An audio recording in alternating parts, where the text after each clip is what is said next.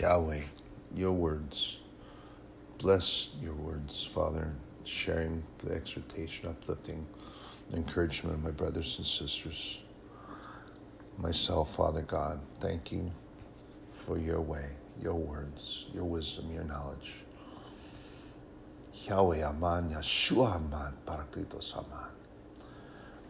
I love the fact that when I've done a, a, Bible study that God will send confirmation, and He does that. God does speak. God does so many things, and the skeptics today say that God does not do miracles and the gifts of the Spirit. They're either fearful of the gifts of the Spirit, or they say that He doesn't bestow. I'm here to tell you that there is nothing in the Scripture that says that. And when you they say that the age of miracles is not necessary anymore because we can do this, we can do that, we can do all that. Well, that's putting your faith in self. That's arrogance, and arrogance comes before the fall. Brothers and sisters, the age of miracles is not dead. God does present spirits, and there are there are those that are afraid and they're fearful. They were brought up in churches that said that they don't exist, and if they do, then they're of the devil. It's like when the Pharisees talked to Jesus about his casting out the demons, and they said, "Oh, he, he's a Beelzebub," and that's when Jesus gave him the parable of the the house divided. The same thing with a nation. The house of the nation divided cannot stand, fighting amongst themselves all the time. So Anyway, let's back over here.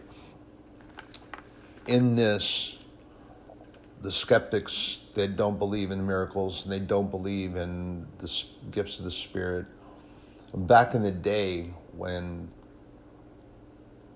word was being taught by Paul and and in Habakkuk he was talking about a group of people called the Chaldeans. Now some time ago I was studying about this and that they're they're used, Bible speak, in several places as demons. Five, about 536, 539 BC, the Chaldeans stopped to exist as a nation.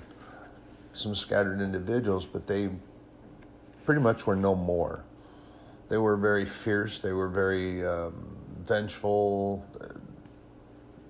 ambush, uh, predatory assailants, uh, excellent archers, but they were very, very vicious, mean, and nasty. Nebuchadnezzar himself was a Chaldean. He had Chaldeans that were working for him, counseling, sorcerers. Uh, they were into all that.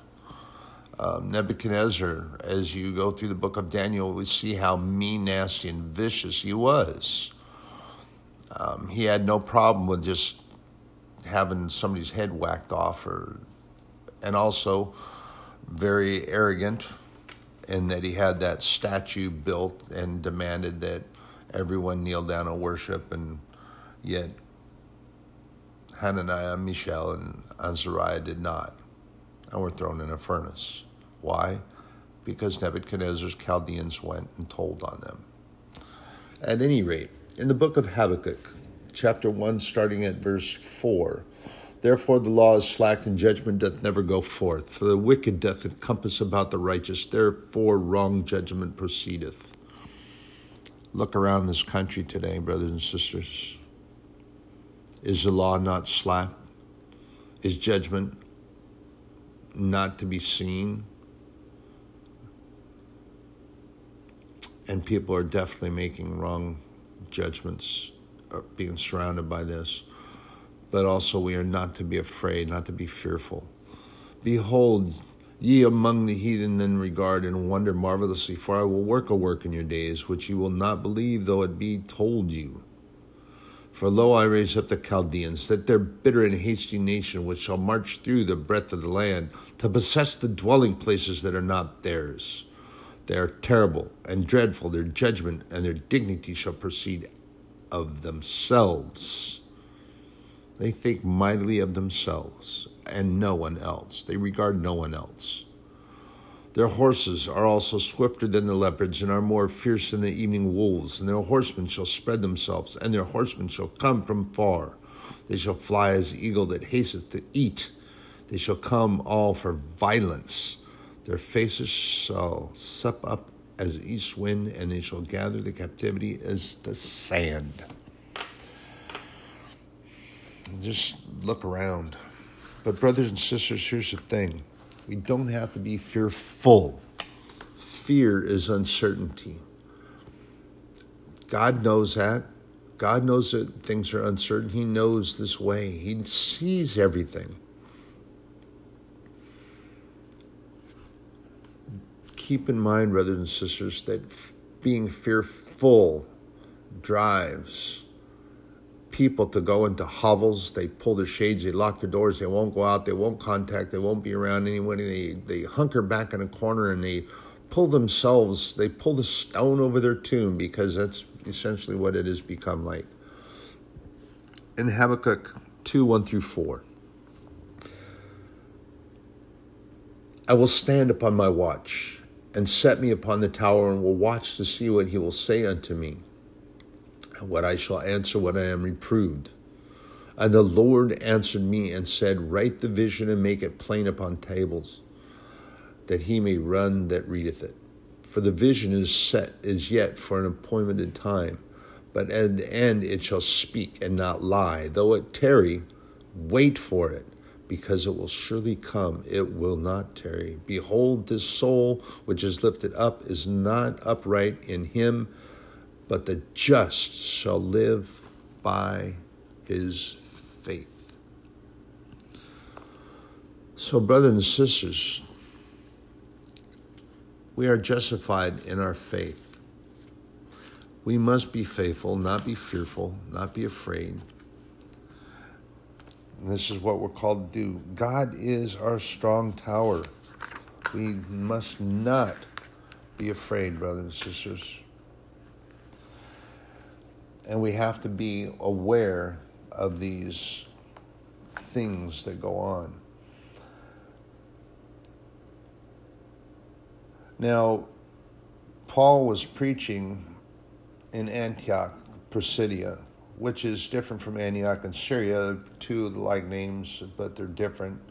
Um, the Antioch church in Syria was the greatest missionary church at that time. I mean, they sent they sent out disciples to the mission field in every direction all the time. And it was the greatest missionary church in the New Testament. And that's where Paul and Barnabas were sent out from. And now he's speaking in, in Antioch of Pisidia, which is uh, basically they're just like different regions, you know, kind of like we have a Paris uh, Paris, France, and you have a, I think there's a Paris, Illinois, and I think there's a Paris, Texas. Paris, Paris, but they're in different places. Same thing here. And Paul is speaking in Acts 13 39 through 41. Me flip over there here, folks. So in Acts 13 39 through 41, and by him all that believe are justified from all things from which ye could not be justified by the law of Moses. What did I just share with you? We are justified in him, and not by the written law, but by our faith. Beware therefore lest that come upon you which is spoken of in the prophets Behold, ye despisers, and wonder and perish, for I work a work in your days, a work which ye shall in no wise believe, though a man declare it unto you. Paul is speaking directly from Habakkuk. The prophet was just saying the things that, that Paul is sharing there. And as there were skeptics then, skeptics today, and there was Jesus Christ, the Son of God, came and was speaking, and nobody wanted to, no one that was all caught up in the written word, they didn't want to hear what he had to say. There were those that marveled and listened because they had a spiritual ear. They that have ears, let them hear. Same thing. All through the Bible, it talks the same thing. They that have ears, let them hear. Spiritual ears. Lean into God. Stay in the Word. And Paul is talking about Jesus Christ. And he also referenced back to Habakkuk. The enemy desires that we are blind to the truth, that we don't hear what is being said of the word. That's why we have to stay in the word. Pray, seek his light and truth. And again, you go back to Habakkuk. They're, t- they're speaking the same thing. Here's Paul is referencing back to Habakkuk, the prophet who is speaking of these things. And we have to remember that we have a strong tower. And God is that strong tower. And we just need to be heading to that strong tower all the time. And remember, brothers and sisters, that the demons come to possess what does not belong to them. Stealing doesn't mean that they have to grab onto your person and yank whatever you have away from you. Stealing is that you might just hold your hands out and they pick it up and take it and they leave it. Yeah, they stole it from you. They took it from you. It didn't belong to them, but they took it. So, this is why I tell you, brothers and sisters, that we have the authority that is given to us by Jesus Christ Himself over the snakes and the scorpions, over the Chaldeans, that we do not have to let them take away anything. They don't come in and wrest it from us. They don't have that authority. We have been given the authority over them. Do not surrender anything to them. If they take it from you, that's because you gave it up. You surrendered it. You became discouraged and you gave it up. I've heard people say, oh, Satan came and he took my joy and my happiness. I was so happy. Well, here, let me let me tell you this about that. Sorry, but that's pretty arrogant. Satan doesn't think enough of us that he would come himself. He sent one of his minions. And you're so caught up in woe is me that you, you don't get that. Now, Satan appeared personally because Jesus Christ warranted that. He is the only begotten Son of God. And here's the other thing that you have to understand our God is omnipotent, He's all powerful, He's omnips- omniscient, He can see everything, and He exists everywhere. He's omnipresent. Satan does not have that ability or capability. Okay? He does not have that. So, why does he have an army? So they can go and spy on people. They can go and they can report back to Satan. And they do his bidding, what he wants them to do. And what is his bidding? To keep an eye on those that are getting too close to God, and then he's going to send reinforcements so he can knock us off our walk and our path and because he is not able to do as God, he has an army of demons. Yes, they do exist. The skeptics in the day said that the, you know what, the Chaldeans they don't even exist anymore. Yeah, and people, skeptics today say, yeah, the age of miracles is dead. God doesn't have us to do miracles anymore and he doesn't have that. We don't need him. We have all this, we have all that. Well, that's exactly what the enemy wants to do and it's working in so many places and so many people. And yes even those inside of churches are blind to the fact that the age of miracles is not dead and god does perform miracles. And yes he does anoint people with gifts and blessings speaking in tongues healing and presents visions and prophecies. He still does those things but the enemy is working mightily to keep people from those things and keep people from seeing them and believing them. Hardening hearts, waxing their ears so they can't hear the spiritual word that is given in truth. That's exactly what they do to get us to be discouraged, to get us to be fearful, to get us to walk off the path, to get us to turn away. And the Bible says that some will do so there will be a great falling away before God pours out his spirit on the nations. It's going to be both things are going to happen. Many people are going to walk away from the churches, throw their hands up, and say, I give up. I don't want to do this anymore. This I'm not having fun. I want to go have fun. I want to go do what I want to do. Well, that will happen, sadly. So, brothers and sisters, don't give up what they don't have the authority to take. So we talk about things that happen. Another prophet, Jeremiah 50 and 51, has a word. I'm sorry, brothers and sisters. I thought I had marked. Evidently, I did not. I am going there. So in Jeremiah chapter 50 and 51, it speaks to things that are going to be done when God spoke against Babylon and the land of the Chaldeans through Jeremiah the prophet. And in 50 and 51, is spoken about these things. It's spoken about the Chaldeans and how their destruction came about and their fall. And it talks about these things. So that's the history lesson in that.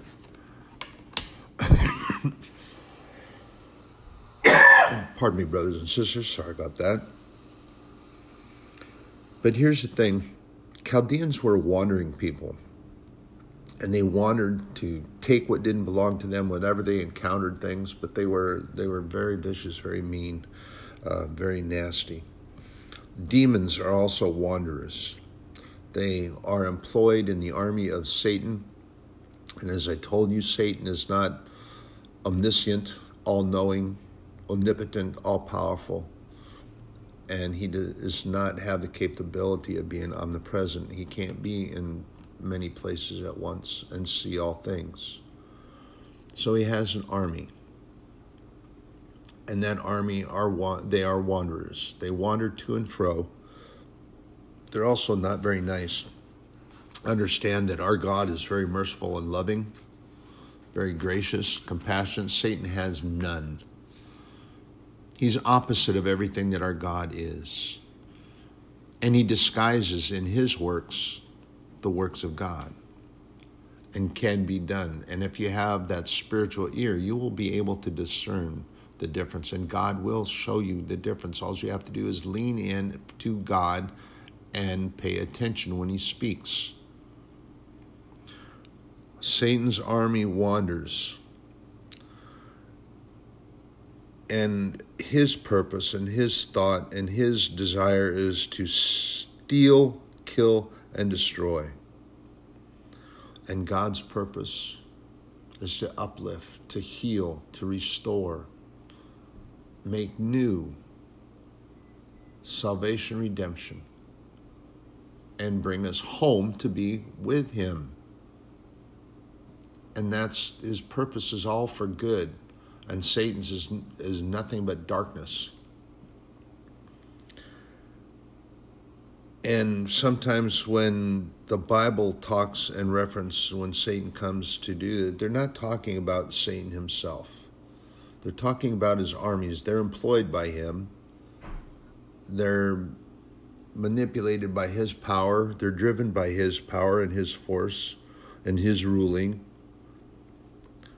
So a lot of times you'll see that. And when I kind of made light a little bit when somebody is so caught up in their own self that oh Satan came and and he took this from me. Well, nah. Don't be so caught up in yourself for that. Satan Satan does not value you the person of yourself or anyone else of that importance. He came personally to Jesus only because Jesus Christ is the only begotten Son of God, and his authority preceded him. We are not of that high a value to Satan. He doesn't care. He's has no mercy. He has no compassion. He doesn't care about anything else except destruction. And he will send his minions to do his bidding, but as far as us, he doesn't concern himself with us enough to come himself. As the church has missionaries Satan has that also. And for those skeptical minded individuals that say that there are no demons or that exist anymore, then explain to me why it is that those that practice through the satanic church they call up names of demons and they call on demons. They worship satan beelzebub or whatever they call him in their church but i know that they call up demons. I know that they call those up that are not satan. They worship him but they call out demons. So if they don't exist why are they calling them? Why are they calling to a non-existent entity? Brothers and sisters demons do exist and I've shared with you before, we cannot see the world that is around us that is going on right now. Why is it then, brothers and sisters, that we are called to wear the whole armor of God? Now, I've had some people, and in a Bible study, well, I don't want to hear about that. That's that's focusing on the devil. That let's focus on God. Let's let's focus just on that. I don't want to hear about that. Well, there in and of itself, brothers and sisters, is exactly what part of their job is working for Satan is to get people to not believe or pay attention to their existence, to be ignorant of that existence and to not want to hear about it. But let me tell you this about that, having been a military minded person, and that we are in the army of God. And why would God have us to have armor if it wasn't to battle? And there are some battles that are ours that we will have to be into, and we have to wait for the direction from God. He's going to have us to stand back and He will protect us. But here's the thing you have those that don't believe that they exist. They want to wear rose tinted glasses and look at all the nice things that happen. Let's just focus on that. Let's just focus on the, the turtle doves and the bluebirds of happiness and the flowers. Um, that's not reality, brothers and sisters. Jesus told us that it would be in the days it was in Noah. Those are not happy times, those are not pleasantries. The existence of the enemy is real, and any military minded person or anyone that has been in the military, even if you watch war movies for crying out loud back in the day, generals were aware of one another's movements. They had to know their enemy. It does a military no good to go into a, into a battle or if they're drawn into warfare and not know the enemy. You don't have to focus on them. Our focus needs to be on God, the Word of God, and His teachings and His truth. But to sit there and ignore the existence of the enemy and say things like, I don't want to hear about that. That's just all doom and gloom. And they say the same thing about the revelation and the prophecy of the second coming of Christ. Oh, that's so doom and gloom. Wait a second here. We're talking about God, our Creator and Father, who desires for us to come home, Jesus Christ, who came and died for our sins to be and spend time with Him in eternity, and as promised, all our loved ones that went before how is that doom and gloom? The only doom and gloom is what exists here on this earth right now. It's a dark place. That's why we have to have the light within us that shines out of our windows of our house. Our dwelling place is that thing that Jesus spoke about that the demons come to take. It doesn't belong to them. So don't let them have it, brothers and sisters. But don't be those mamby-pamby, willy-nilly, wishy-washy Christians that don't want to hear about the capability and the truth of the enemy that is in existence and don't want to hear about the doom and gloom of the second coming of Jesus Christ. Excuse me, that's not doom and gloom. That's righteousness, it's upright truth, and it's something to be marveling at and to be happy about. What is doom and gloom about it? What? the fact that you're not going to be able to keep all this stuff here, okay, don't be like there are some that say the guy that has the most stuff in the end wins. Wait, where uh, wins what? What are you going to take? You're going to take it with you. You're going to think that God's going to let you have a a U-Haul or some kind of expo jet that's going to fly up there with all your stuff. That's not going to happen. Come on, brothers and sisters, don't get caught up in that. Be caught up in the truth and the way and stay in the Word. And know this too that if you are after God and you seek Him, He is, he is going to send demons after you to try to get you off the walk. The closer our walk with God, the harder they will come. And the foolish will scoff and say, eh, they're after the unbelievers. Why are they going to come after me? I'm a Christian. Well, let me tell you this about that. The closer your walk, the more they want you off that, the more that Satan has an issue with that. And they watch.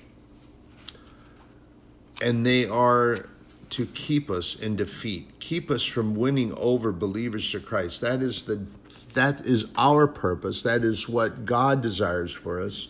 The mission statement or the gifts might be different in each Christian. We should not compare ourselves one Christian to another and say, well, they have the gift of that and they can do this and they do that. Why do they get to do that? That's not for you to worry about. God designed a certain thing a certain way for a certain reason. His reason. It's not for us to question that. If He wants to let us know, and He will, and sometimes He does. So just be aware, brothers and sisters, that they come. So if we go over into Matthew 12,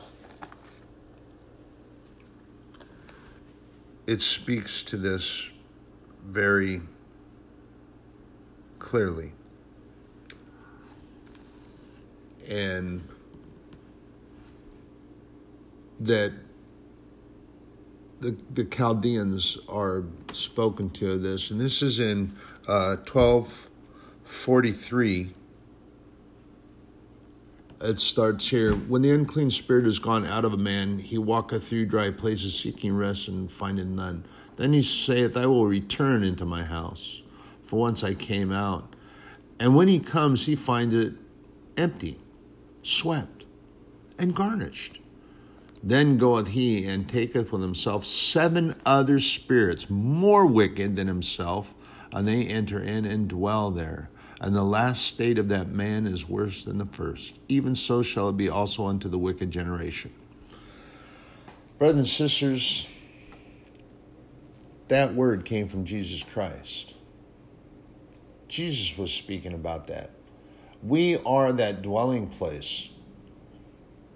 And what he's talking about is he likens a man or a woman unto a dwelling place, which uh, we have been referred to as the dwelling place of the Spirit.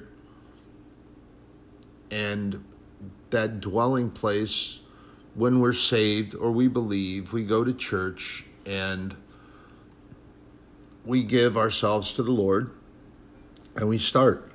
And then we don't continue. We don't stay in the Bible. We don't stay in the Word. We don't pray. We just go to church, kind of go through the motions. And then pretty soon, because you're not staying in the Word, you don't want to listen to anything about spiritual gifts. You don't want to uh, drive after God and chase and seek Him. Then you become empty, swept out and tidy because all that mess that was in there hasn't had a chance to reaccumulate. So those demons that came and were hanging out with you before that drove you to drinking and your addiction and all those things got cleaned up and they come back and and that one kind of wanders back and says, "Oh, I remember her. I remember him. I'm to check this out." And they come in and they check and he sees. He said, "Ooh, this is looking good. There's plenty of room, but there's nothing happening in here. Because if the happening was going on in there and being in the Word and prayer, that there would be a guardian at the door, they wouldn't get in. You shall not pass. And boot that demon on its way.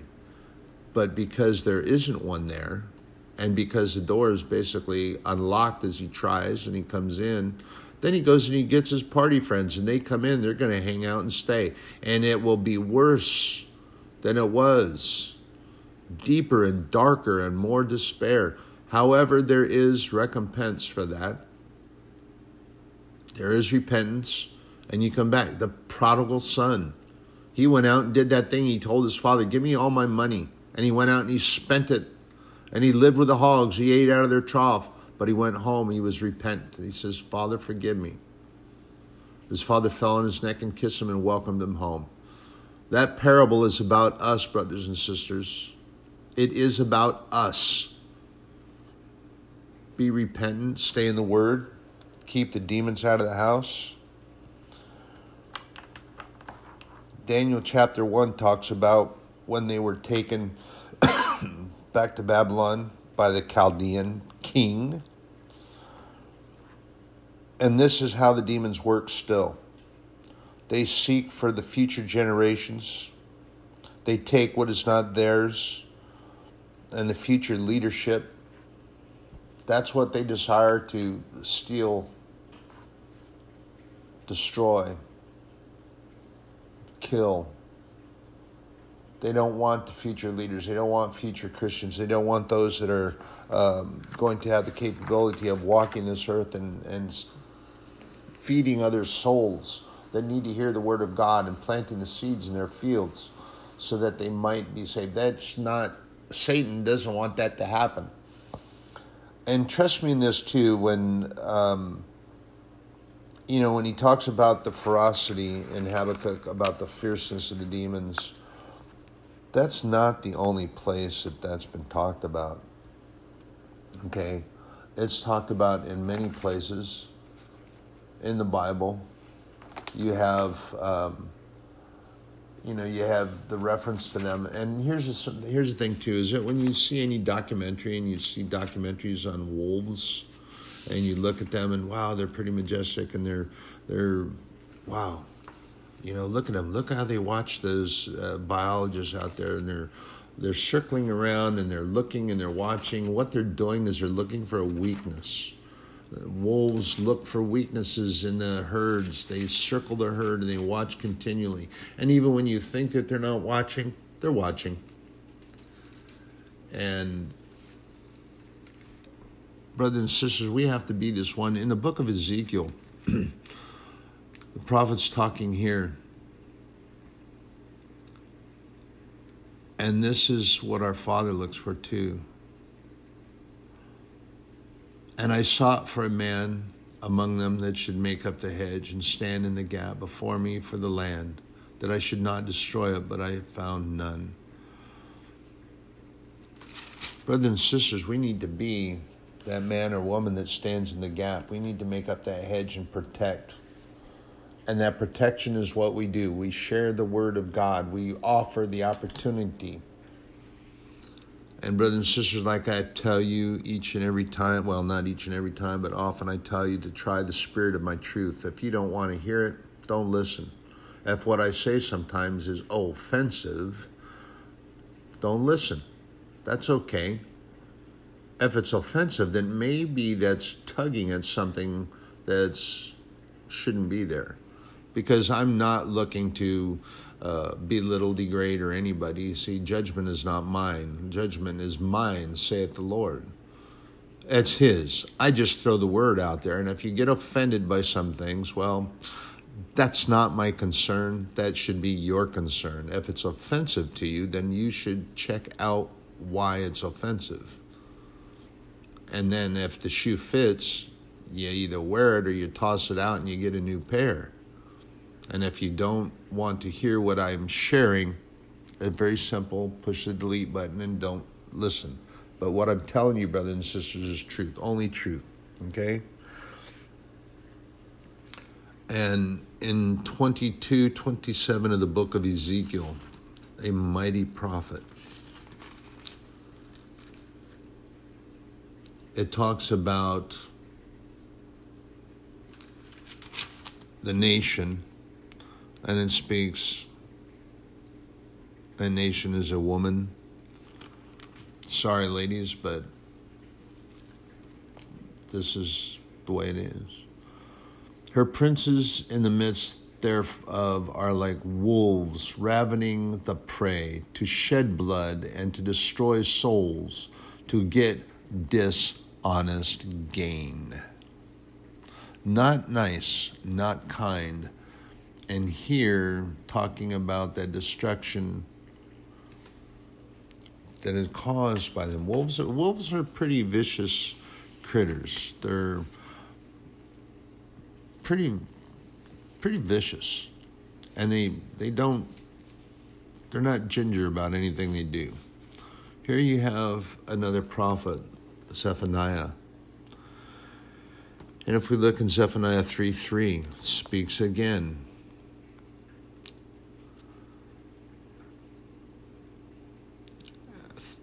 Her princes within her are roaring lions, her judges are evening wolves. They gnaw at the bones till the morrow.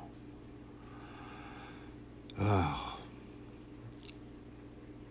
We are speaking here,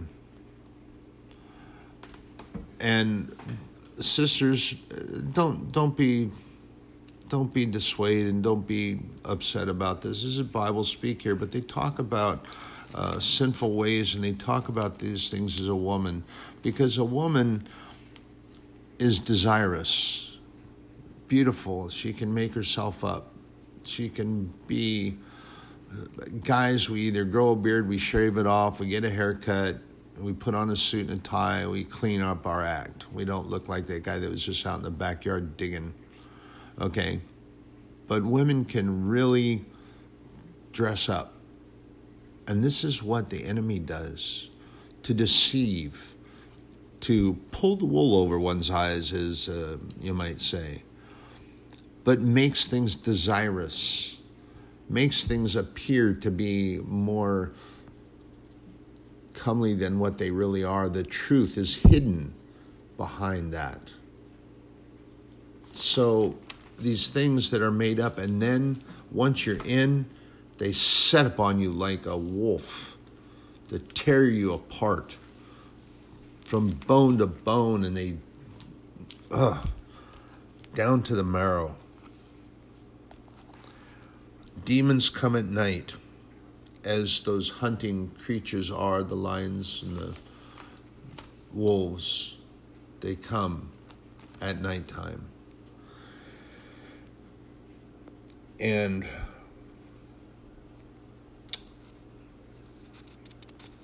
the thing of it is that, that you have to understand that when you're in the quiet time in that night, you can't sleep or there's some things that are troubling you and for whatever reason. And as the pastor was sharing in, in my lesson and in my confirmation lesson again i shared that that i had been studying about this some time ago.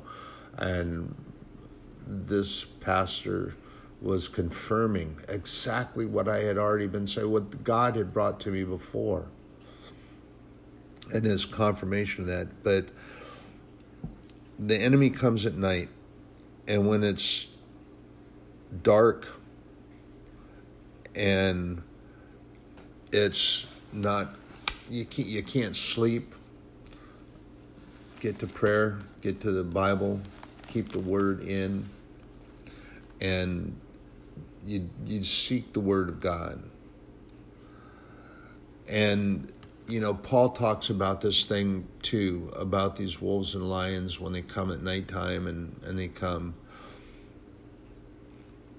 In Acts 20, 29, when he talks about having to leave and he's been sharing some things, he says, For I know this, that after my departing shall grievous wolves enter in among you, not sparing the flock also of your own selves shall men arise, speaking perverse things, to draw away disciples after them. Therefore, watch and remember that by the space of three years I cease not to warn everyone night and day with tears.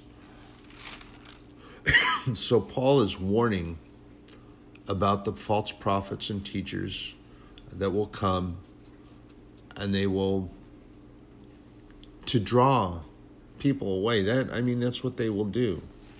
That's what the deal is here. And in uh, first peter we go to first peter. And first peter 5 8 talks about these things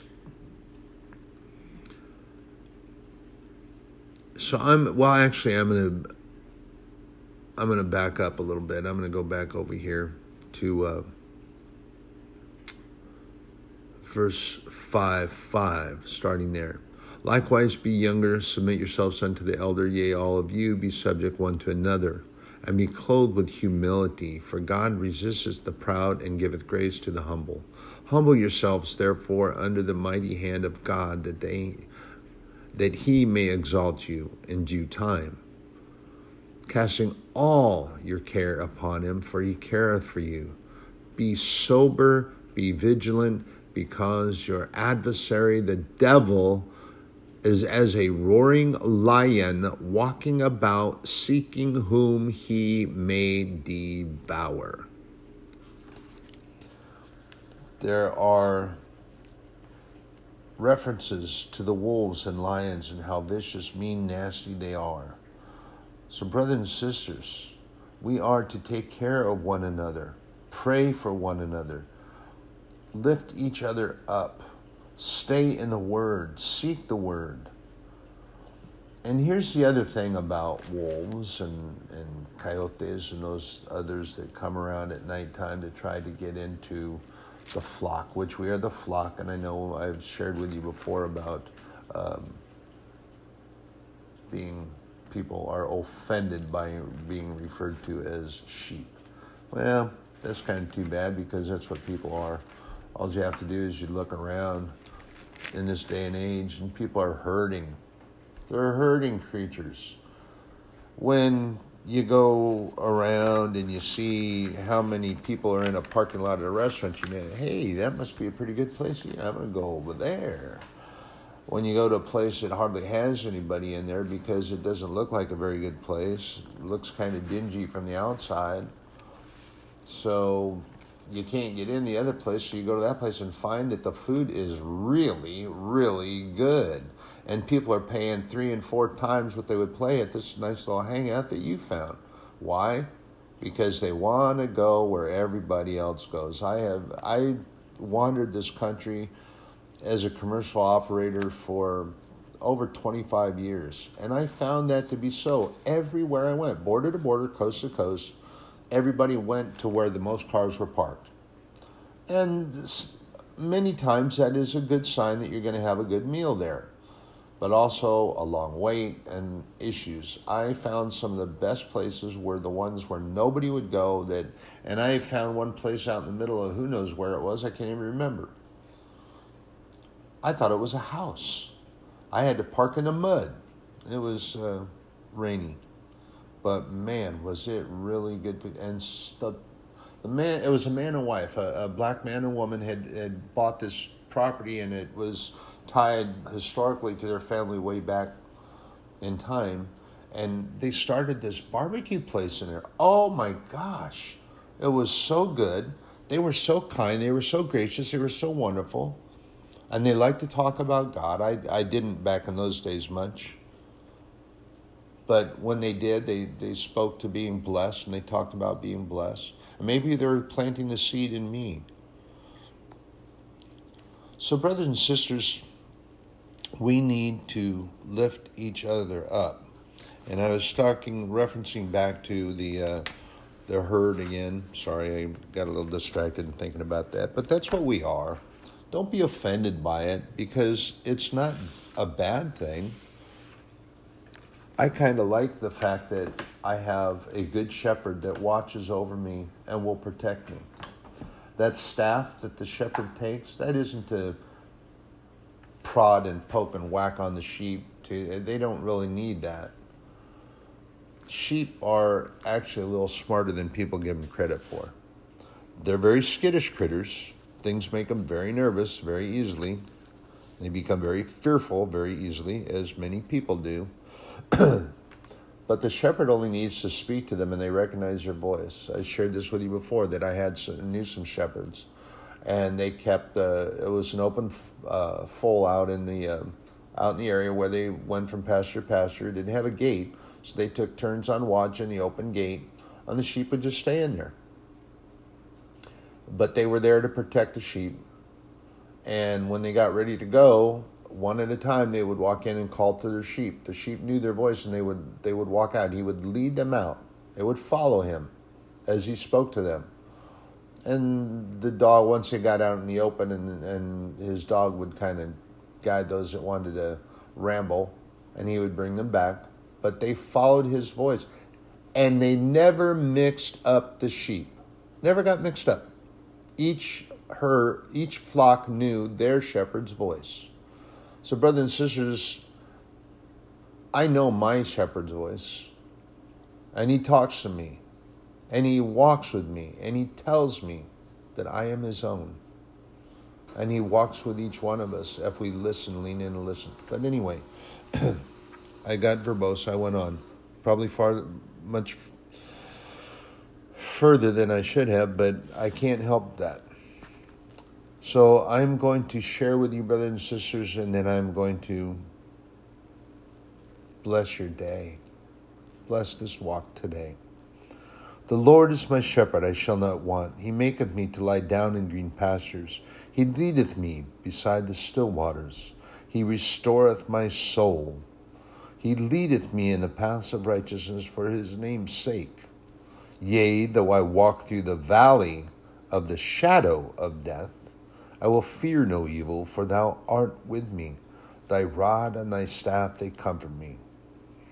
Thou preparest a table before me in the presence of mine enemies. Thou anointest my head with oil. My cup runneth over. Surely goodness and mercy shall follow me all the days of my life, and I dwell in the house of the Lord forever. Brothers and sisters, that staff, when the enemy comes, the wolf comes, he's just going to whop that wolf. That's what that staff is for. And it's made of good, sturdy, stout wood. The shepherds carried their staffs, the ones that I knew, it was made of some good wood. Wasn't any cheap stuff that was going to splinter the first whack. They wanted to make sure to be able to do what they needed to do. Brothers and sisters, you have a blessed day. Be encouraged by this. Do not be fearful, but know the enemy. Know that the enemy is real. Don't put on your rose tinted glasses and decide that you don't want to hear about that anymore or that you just want to read about the rose garden and the bluebirds of happiness and all of that. That's not real life. But, brothers and sisters, the great and good news is that God is with us wherever we go. There is no reason to be dismayed, to be discouraged, to be fearful. Things that are uncertain, yeah, they can be frightening, but don't be fearful. Don't let your fear guide your reactions and your purpose. Don't withdraw. Don't be afraid. Pray for one another, uplift one another, encourage one another, seek God's face and seek Him through the Word. Stay in the Word, stay in prayer, stay vigilant to the enemy. And that's all. That's all. God's with us all the time. Have a blessed day, brothers and sisters. I love y'all. Yahweh, these words that I share for your glory, Father God, for the edification of my brothers and sisters, to exhort them to encourage them, to lift them up, Father God. It is from your truth, your words, your wisdom, and your knowledge that you have imparted to me, and that wisdom that you have put to that, Father, that I have prayed for and that you have blessed me with. Thank you, Father God. And I share this with my brothers and sisters, not for my vain glory, Father, but for your glory your glory and the glory of Jesus Christ, our Lord and Savior, who came to sacrifice himself for us.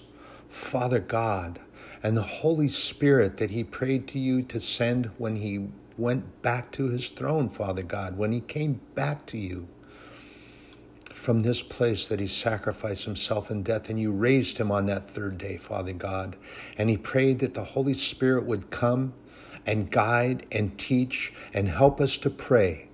Lead us into the word, Father God, and you have kept that promise, Father. For me, I see it. Father God, Yahweh, Aman, Yeshua, Aman, Parakletos, Aman. Brothers and sisters, I share this with you, and I come to you. I'm going to try not to be so verbose. You've you've experienced, if any of you, if any out there, that have been checking, following, and and doing the podcasting that I've shared, and some that may be new to this. I have shared before that I have been told that I am verbose, and that I have this, I have this knack. I can't help it when I start sharing the Word of God, His truth, His light, His truth, and that gospel of Jesus Christ, I cannot help but to get carried away. And I consider myself to be in quite good company because Peter, Paul, and John, when they taught and preached, sometimes they would go for hours we have experienced here in this time, in this age, that pastors tend to watch the clock because they don't, uh, I, I don't know where that came from or, or came from, but the church that I was raised in, there was a clock on the wall, and whoever was in the pulpit and preaching could watch that clock. And it seemed that they were doing that as a courtesy to the people that were coming, but on occasion I can remember that our pastor, our lead pastor, would go and go. And there were a couple occasions where he invited anyone that felt that they needed to leave to to go. And those that wanted to stay and hear the word stayed. And so with that being said, brothers and sisters, I'm going to try to keep this one short because the last one I almost went an hour. But I couldn't help it. It needed to be shared, it needed to be told. There are those that are skeptical in this day and age that think that demons do not exist, they think that miracles do not exist. And what that tells me is that they're not magnifying God. They're limiting God in their sight, and they're saying that God's not capable. Well, let me tell you this about that God created all things that we even cannot see. And there is nowhere, nowhere, nowhere that can be found in the Bible that God has said that, okay, during a certain time and age, I will stop doing miracles and demons don't exist and that's just the way it's going to be and you can all carry on the way you feel. Well, nowhere in the Bible can that be found. And what the Bible does say continuously is that we are to stay in the Word, that we are to run the good race, we are in a spiritual battle, and I will tell you that in a number of places that demons have been described as lions and wolves. Peter, Paul, Jesus Christ himself described the demons and know that this is the truth, that they do exist, miracles do exist. You have to have faith. Faith in God. And that's all there's only a couple things that God asks of us. That's to believe that Jesus Christ is his only begotten Son and to have faith in him. Brothers and sisters, I have faith. I believe and I have seen and I am existing because of God's continual grace and mercy the grace that He has in giving us what we don't deserve and the mercy in holding back what we definitely do deserve. Because, brothers and sisters, there are so many that have turned their back on God, turned their back on the church, turned their back on their brothers and sisters of this world. We are all brothers and sisters. It doesn't matter what color the skin is, God created that. What does matter is the character of one's heart. If you choose to have the character of Jesus Christ and show that light and have the Holy Spirit dwell in you, and I shared when I was talking about the demons, they're going to come back and they're going to check an opportunity. They watch. Wolves watch and they hunt. And they're vicious in their attack. And just like the demon that was once in a person who had addictions, had discouragement, didn't know what to do, and had given up, but then decided that they wanted to believe in Jesus Christ and God and have faith. They cleaned out their house and they started, and then they became discouraged or gave up for whatever reason. That demon comes back, takes a peek in a window, and he sees that the house has been swept, it's been cleaned, it's been put in order but it's empty.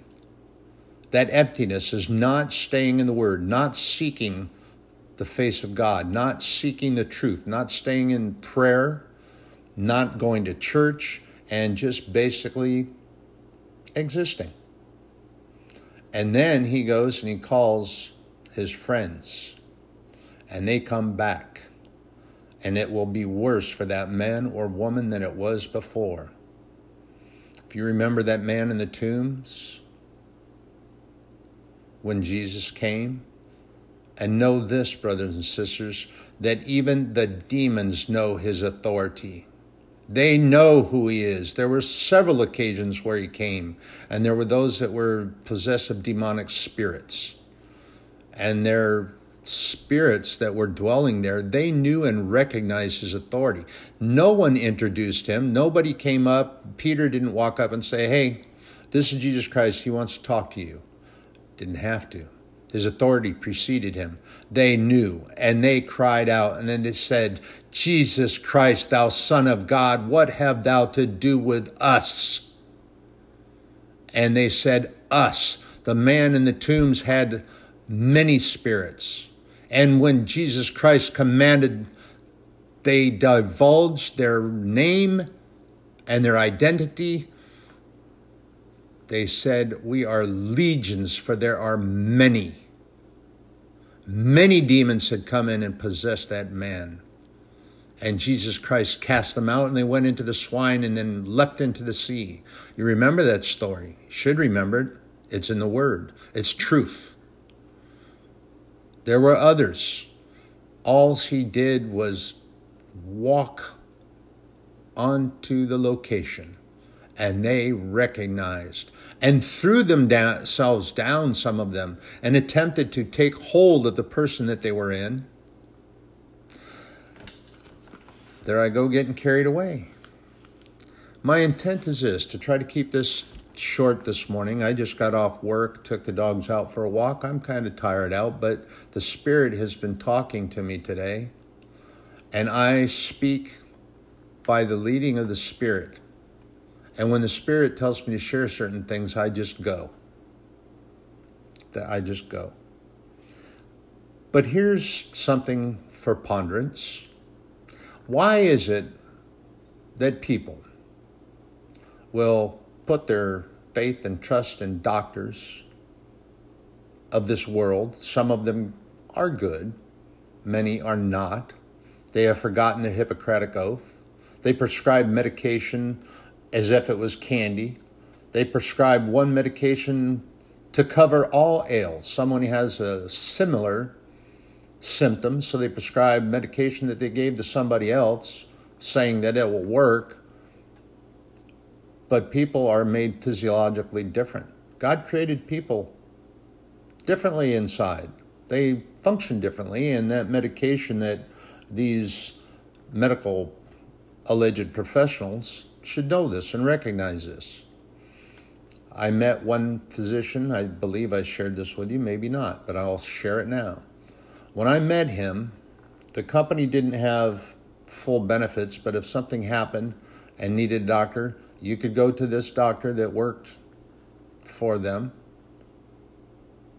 He had his own practice, but he would see their operators, their drivers. I was driving big truck, and he would take care of them.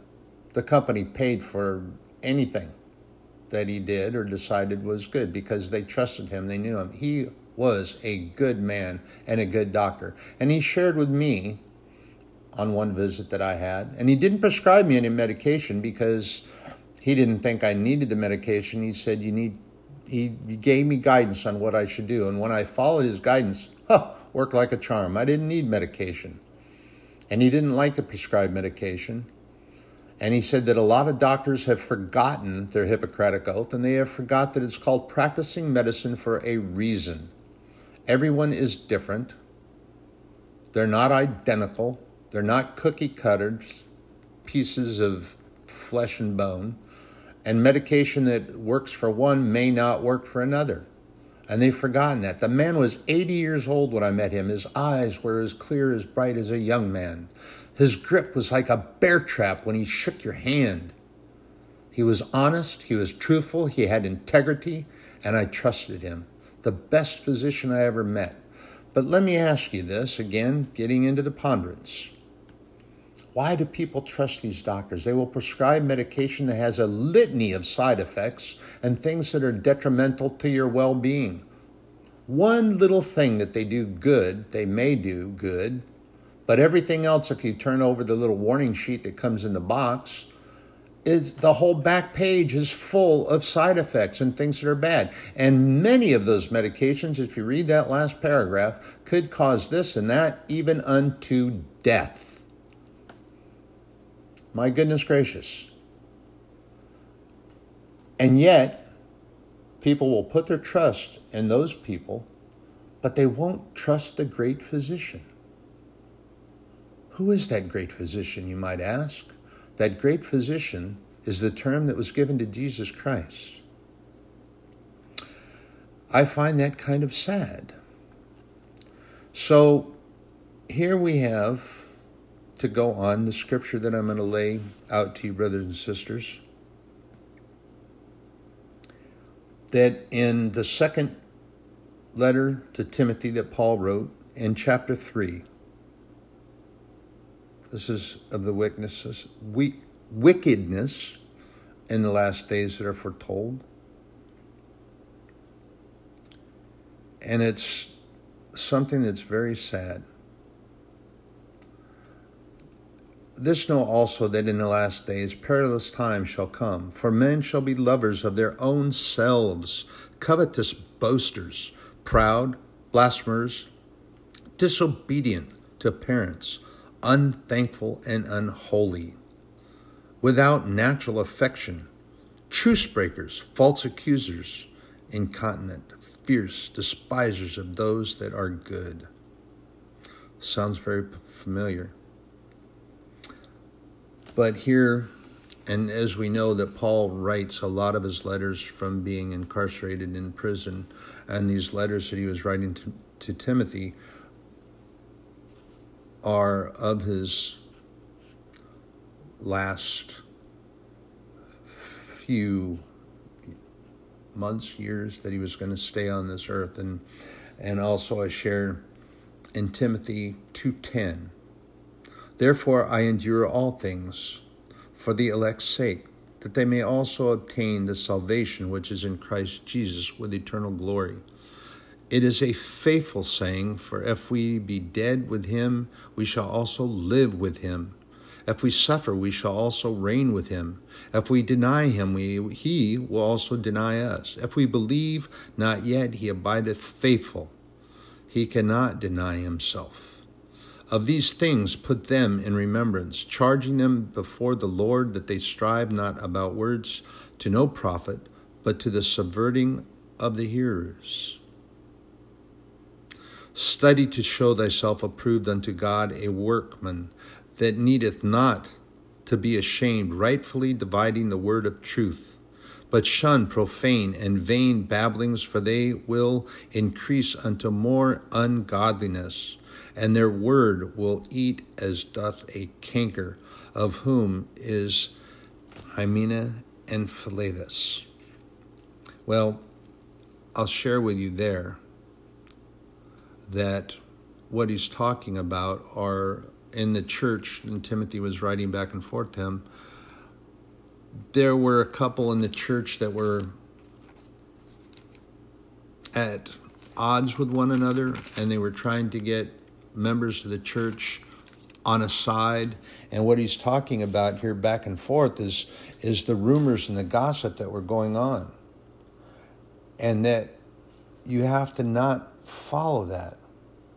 You have to follow the good things. You have to follow the Word. You have to stay in the Word and not follow these gossip and rumors that continue on and go. Because, brothers and sisters, it's just vanity and vain. And you have to strive to stay in those good works. Study to show thyself approved unto God. And here's the thing for me in 1 12 through 14. For which cause I suffer these things. Nevertheless, I am not ashamed, for I know whom I have believed, and am persuaded that he is able to keep that which I have committed unto him against that day. Hold fast the form of sound words which thou hast heard of me in faith and love which is in Christ Jesus. That good thing which was committed unto thee, keep by the Holy Ghost which dwelleth in us. Brothers and sisters, Paul is exhorting Timothy to share with them and not to be ashamed. He's not ashamed of what he's doing. He's not ashamed of what he did. And this is why he's being persecuted because the leaders and elders of the church, the Pharisees, and those that are so arrogant and caught up with him, they're as upset with Paul and the other disciples because they're not following the written law that they have studied. And like Jesus told them, oh, you know the word, but you don't know God. And this is one of the reasons why. And you have to remember, too, that historically, Paul used to burn churches. He hunted Christians. He would find them, and he worked for both the Romans and the Jewish hierarchy that had issue with that because it disrupted their thought process, it disrupted their arrogant lifestyle and their being.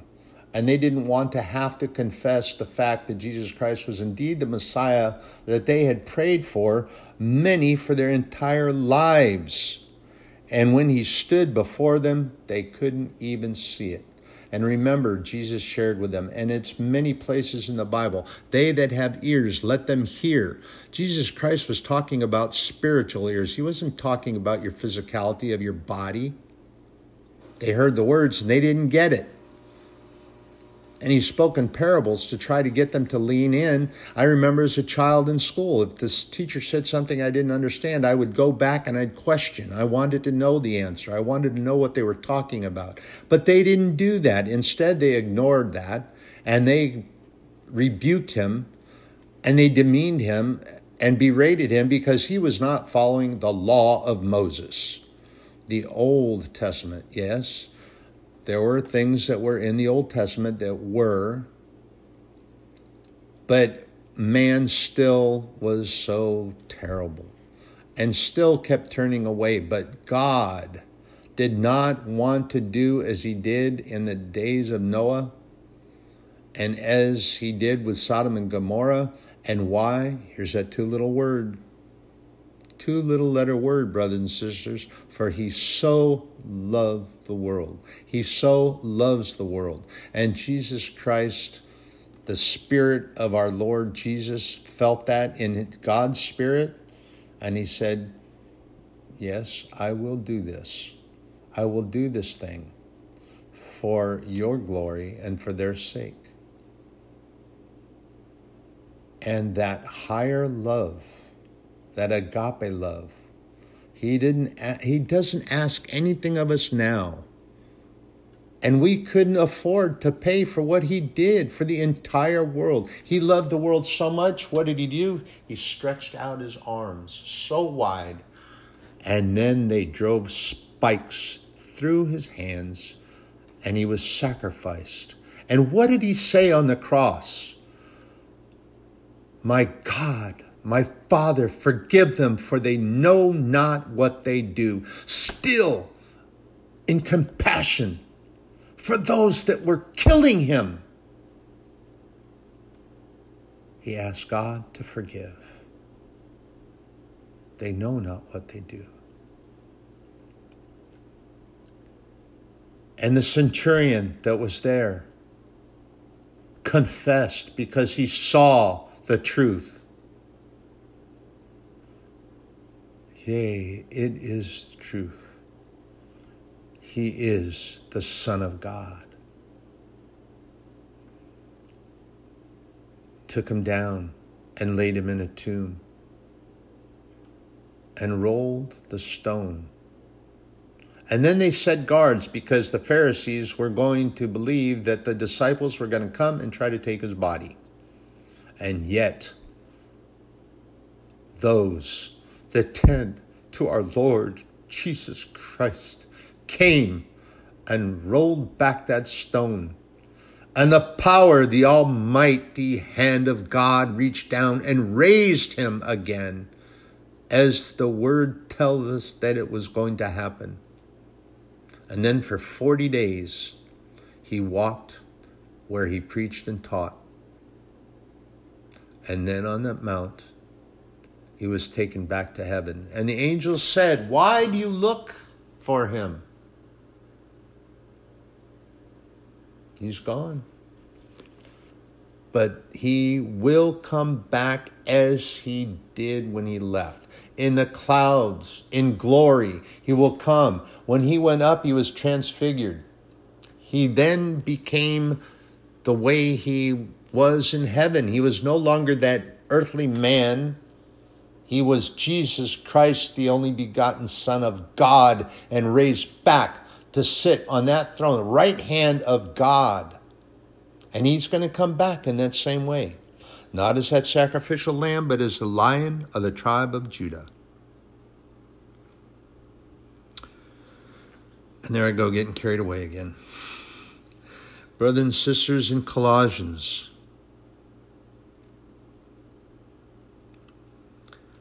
in Colossians 2 8. Beware lest any man spoil you through philosophy and vain deceit, after the tradition of men, after the rudiments of the world, and not after Christ. For in him dwelleth all fullness of the Godhead bodily, and ye are complete in him, which is the head of all principality and power in whom also ye are circumcised with a circumcision made without hands, and putting off the body of the sins of the flesh by the circumcision of Christ.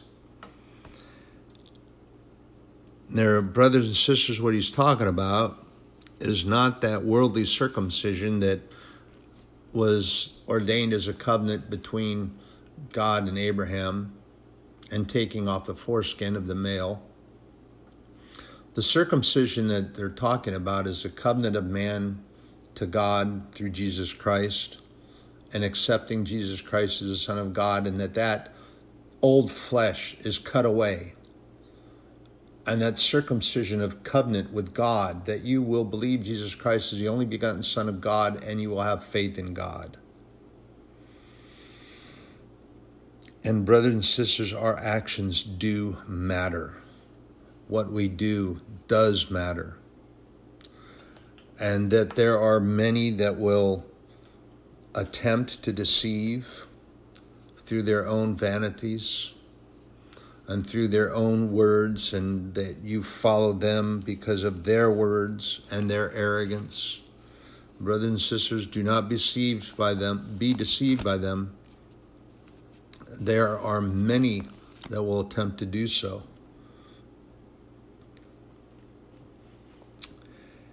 And as our great physician in Matthew chapter 9, verse 10, and it came to pass as Jesus sat at meat in the house, behold, many publicans and sinners came and sat down with him and his disciples. They wanted to hear what he had to say. They knew that he had, spoke with authority, and his doctrine was righteous and true. In verse 11, and when the Pharisees saw it, they said unto his disciples, Why eateth your master with publicans and sinners? But Jesus heard what they said. And he said unto them, They that be whole need not a physician, but they that are sick.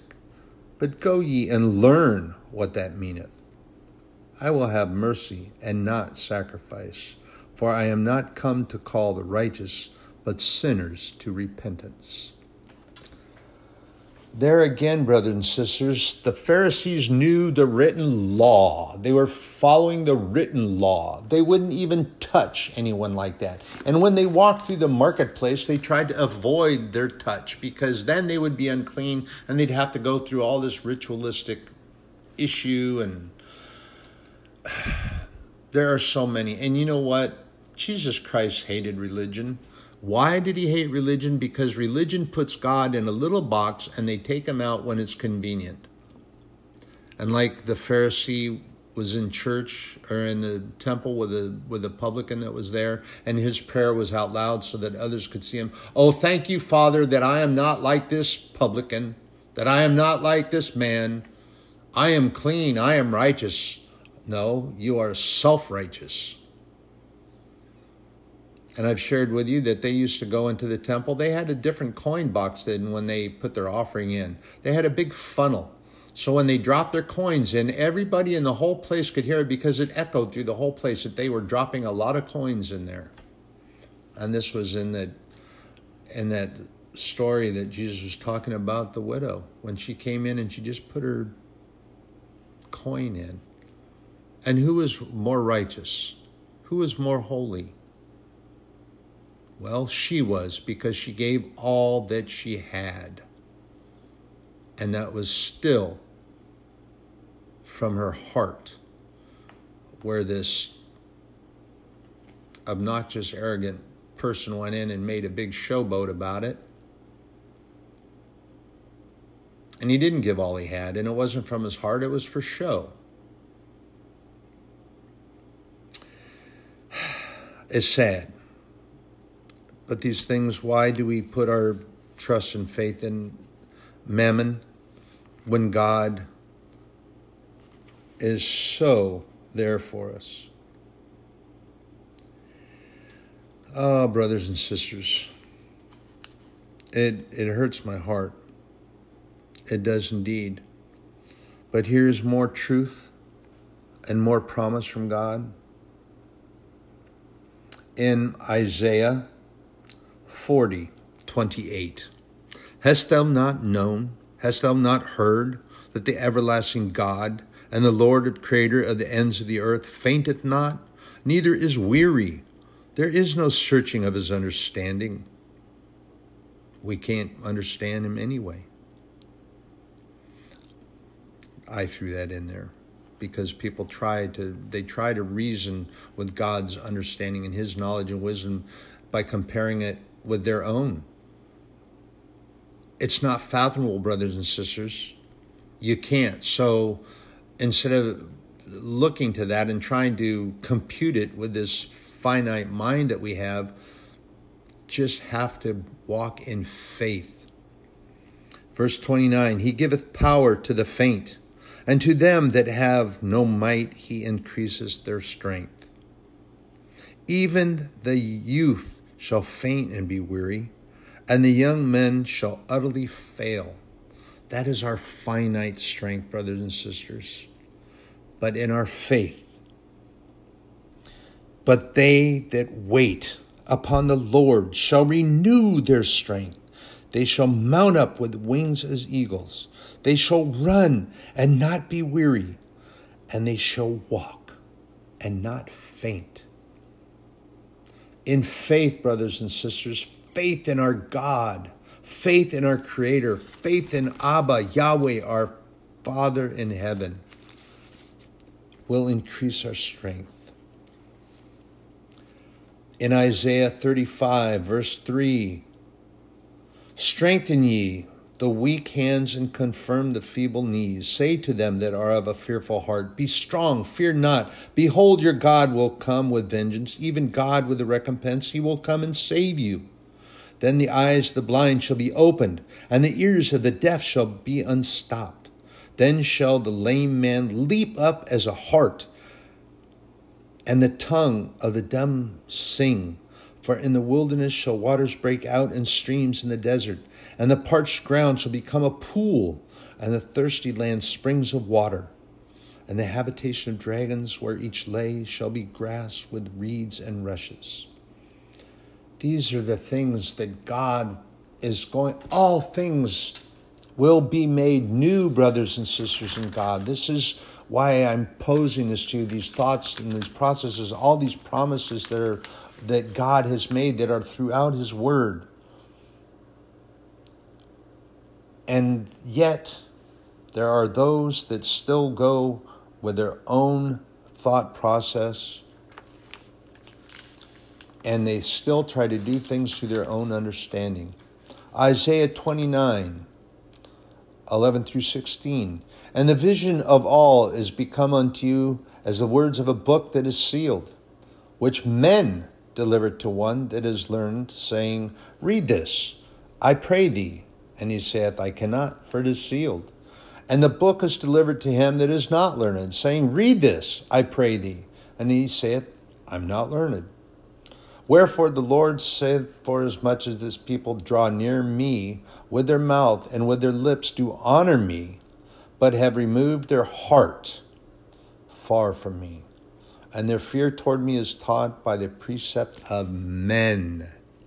Therefore, behold, I will proceed to do a marvelous work among this people, even as a marvelous work and a wonder for the wisdom of their wise men shall perish, and the understanding of their prudent men shall be hid. Woe unto them that seek deep to hide their counsel from the Lord, and their works are in the dark, and they say, Who seeth us, and who knoweth us? God does. God sees all, He knows all. Surely your turning of things upside down shall be esteemed as the potter's clay, for shall the work say of him that made it, He made me not? Or shall the thing framed say of him that framed it, he had no understanding. Nothing that we are do and we we think that we're doing it in secret, but God knows all and sees all. We cannot hide these things, anything that's done from God. And when you don't have integrity, which means doing the right thing or the righteous thing, whether or not anyone can see you, it doesn't matter because God sees it have integrity, have righteous integrity. Be upright, be bold in your testimony of Jesus Christ. And that we must do that thing that He called us for. Isaiah 12, 2 and 3. Behold, God is my salvation. I will trust and not be afraid, for the Lord Jehovah is my strength and my song. He also has become my salvation. Therefore, with joy shall ye draw water out of the wells of salvation. That's Old Testament. In the New Testament, when he met the woman at the well, the Samaritan woman at the well, the well that Jacob dug, and he told her, They that drink from this well shall thirst again. But those that come and drink my water shall not thirst. I offer living water. She was puzzled. She didn't understand. But that, brothers and sisters, is what Jesus Christ offers, and that's what Isaiah is talking about. So many put their trust in man, so many put their trust in mankind. And, brothers and sisters, I shared with you at the beginning, I tend to get carried away when I start sharing the gospel of God, our Father, and Jesus Christ. I love to do this. He has blessed me mightily in being able to do this thing. It is for His glory and for the glory of Jesus Christ, for your edification, for your uplifting, for your encouragement and strengthening your will, brothers and sisters, because we have to have that.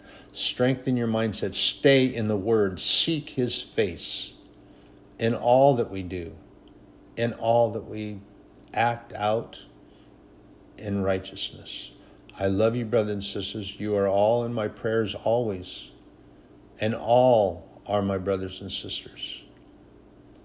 I love you. Have a blessed and great day.